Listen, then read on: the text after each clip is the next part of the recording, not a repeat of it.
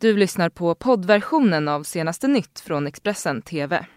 Mm, vi säger god morgon och vad härligt att ni är med oss eh, denna måndag den 15 juli har det faktiskt hunnit bli. Vi har jättemycket att bjuda på. Eh, och, eh, ja, jag heter Johanna Gräns. Ja, och jag heter Daniel Ingmo. Vi ska titta på våra rubriker som ser ut så här. Nio omkomna efter flygkrasch utanför Umeå. Utredare söker svar i offrens telefoner. Ebolaviruset slår nu nya rekord i Kongo. Och vi fortsätter med Kassem Hamadés unika reportage inifrån Eritrea. Mm, men vi ska börja här hemma i Sverige för att en kvinna har hittat stöd i Ockelbo i Gävleborgs län och polisen har nu gripit en man som misstänks för det här mordet. Eh, polisen larmades till platsen strax efter halv ett i natt och fann då en livlös kvinna. Hjärt och lungräddning påbörjades eh, och kvinnan togs till sjukhus i ambulans där det konstaterades då att hon hade avlidit. Polisen har under natten arbetat med fallet men de är förtegna eh, kring den här händelsen. Nu till en av våra större nyheter just nu. Det handlar ju såklart om flygkraschen i Umeå. Mm, den har ju såklart väckt stor uppmärksamhet. Det var ju nio personer som befann sig i planet som enligt vittnesuppgifter började spinna för att sen falla mot marken. Det såg ut som att det var flygplanskroppen och en vinge som singlade ner. Det känns ju jättetragiskt och eh, ledsamt såklart att det här ska hända. Rätt ut härifrån min sida så är då den här eh, ön där planet eh, kraschade. Det var strax efter klockan två på söndags eftermiddagen som ett flygplan störtade mot marken på en stor sandskär strax utanför Umeå. Så kunde vi konstatera att det fanns inget liv att rädda. Och då blir våran insats att hjälpa polisen med det arbete som de gör i att identifiera och eh, ta hand om eh, kroppen som finns. Nio personer hade befunnit sig på planet för att hoppa fallskärm. Polisen säger att planet har havererat i samband med start och vittnen beskriver hur flygplanet började spinna och att en vinge slets av i luften. Jag tyckte det såg som overkligt ut. Det såg ut som ett modellplan från början. Det var en bit bort. Men sen såg vi ytterligare delar som föll ner så småningom.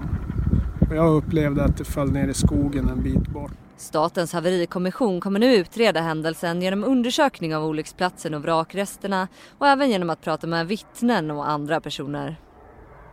Flygplanshaveriet har väckt stor uppmärksamhet och både politiker och kungahuset har uttryckt sin sorg över händelsen och framfört kondolenser till de anhöriga. Krisstöd i olika former har också erbjudits till de som har arbetat med händelsen och till andra som är berörda. Mm, och igår så höll ju brandförsvaret en presskonferens eh, ehm, och det var inte bara brandförsvaret utan både polis och eh, Region Västerbotten då med anledning av flygkraschen. De berättade bland annat då hur de har jobbat eh, under dagen Eh, men polisen de vill inte uttala sig mer om vad som då ska ha föranlett den här kraschen. Men att nu en grundlig utredning kommer att göras. Från polisens sida kan vi inte säga någonting. Eh, det är ju en utredning som kommer att gå lång tid framöver och så här tidigt så insamlar vi så mycket information som möjligt för att kunna ha en så bra bild som möjligt. Det finns ju vittnesuppgifter om att föremål har fallit från planet. Eller någonting. Det är ju ingenting som eh, vi spekulerar i nu. Det är ett halvt dygn sedan en händelse inträffat. Så att, eh, vi arbetar med informationsinhämtning och den stora arbetet kommer att göras av Statens haverikommission som kommer att påbörja sitt arbete. Och under söndagskvällen så har polisen arbetat med att kontakta de omkomnas anhöriga och att få fram information om händelseförloppet. Det här berättar Kristoffer Morén på polisen. Ja, vi har ju under eh, dagen sen samtalet att eh, det hade ja, men, kraschat ett flygplan i Umeå.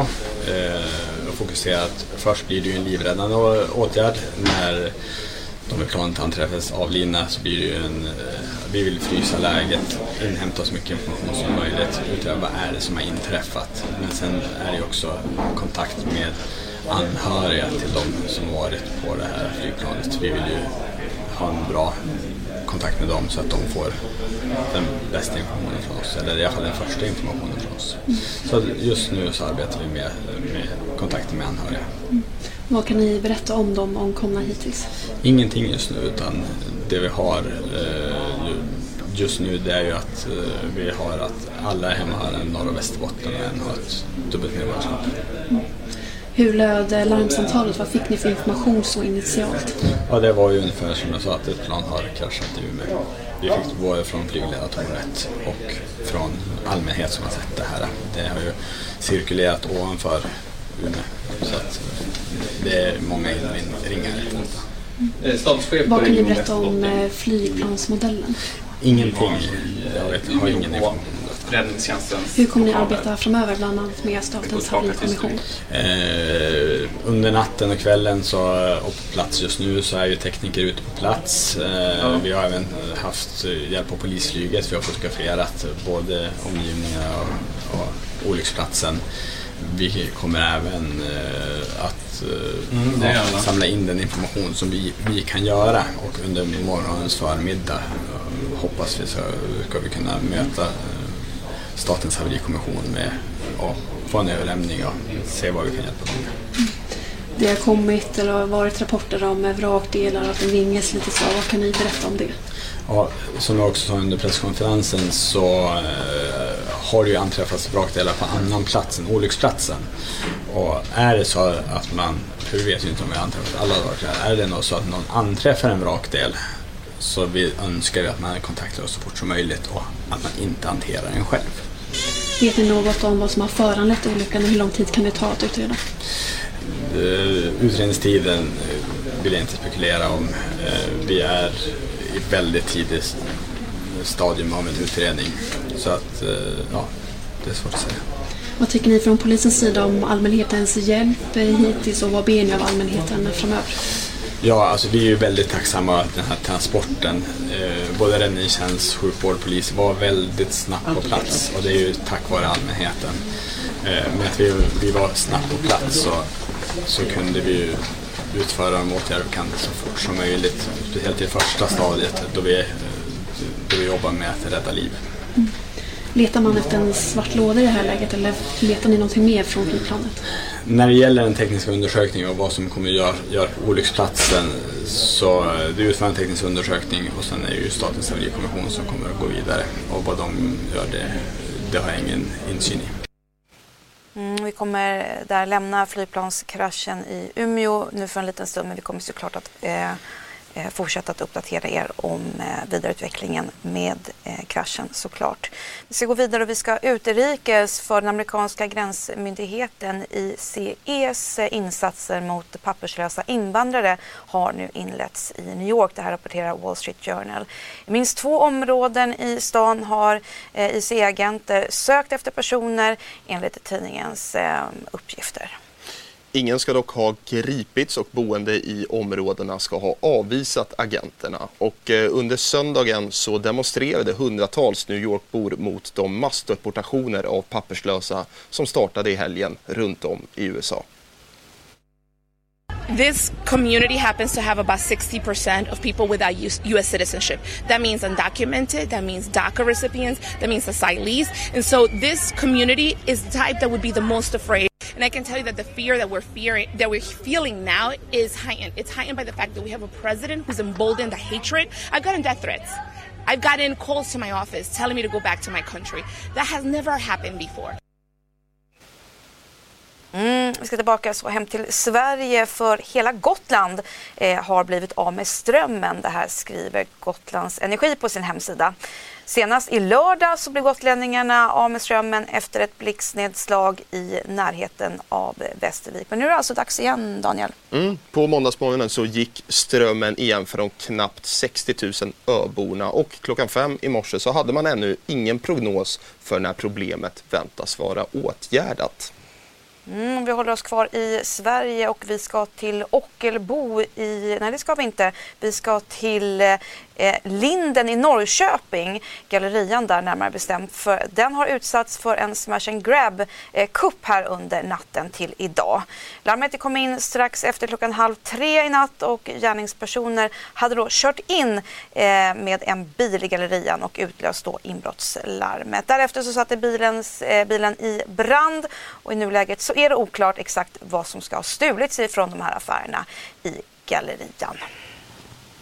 Mm. Och så till Kongo där spridningen av ebola i östra Kongo-Kinshasa slår nya rekord sedan epidemin bröt ut för snart ett år sedan. Och staden Goma med över två miljoner invånare i östra Kongo-Kinshasa har fått sitt första fall av ebola i den pågående epidemin.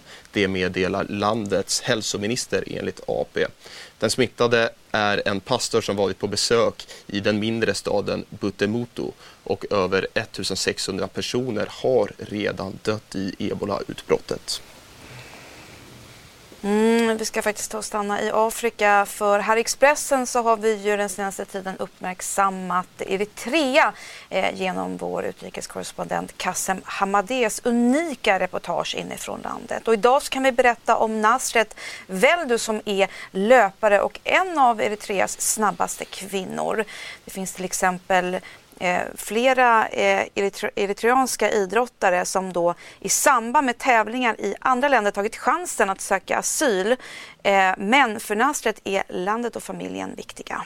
Mm, när Expressens Kasim Hamadeh träffade henne i huvudstaden Asmara har hon precis sprungit Asmara Marathon där hon slutade på en första plats.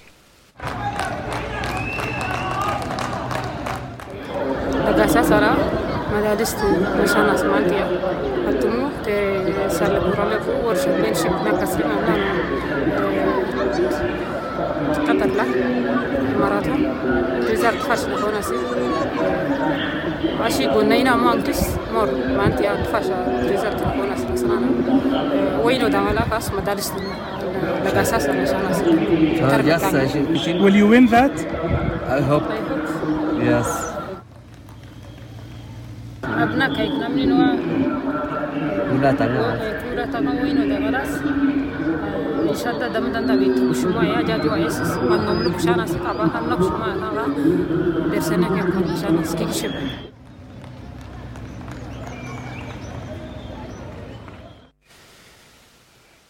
ska vi vidare till Indien för där har man valt att avbryta den eh, uppskjutningen av den obemannade månraketen Chandrayaan-2 med mindre än en timmes varsel eh, på söndagskvällen. Det här rapporterar AFP. Mm, och orsaken uppges vara någon form av tekniskt problem. Ett tekniskt strul upptäcktes i uppskjutningssystemet vid T-56 minuter. Det skriver den indiska rymdstyrelsen ISRO på Twitter. Man uppger också att ett nytt uppskjutningsdatum kommer att meddelas senare och eh, tanken är att Indien genom projektet ska bli den fjärde nationen i världen att landa en farkost på månen. Mm, spännande, vi får se om de lyckas eh, skjuta upp den då. Eh, med det så eh, kan vi berätta att vill ni ha mer nyheter så går ni självfallet in på Expressen.se. Du har lyssnat på poddversionen av senaste nytt från Expressen TV. Till förordnad ansvarig utgivare är Klas Granström. Ett poddtips från Podplay. I podden Något Kaiko garanterar östgötarna Brutti och jag, Davva, dig en stor dos skratt. Där följer jag pladask för köttätandet igen. Man är lite som en jävla vampyr. Man har fått lite blodsmak och då måste man ha mer. Udda spaningar, fängslande anekdoter och en och annan arg rant. Jag måste ha mitt kaffe på morgonen för annars är jag ingen trevlig människa. Då är du ingen trevlig människa, punkt. Något Kaiko, hör du på Podplay. Därför arkadeinerna.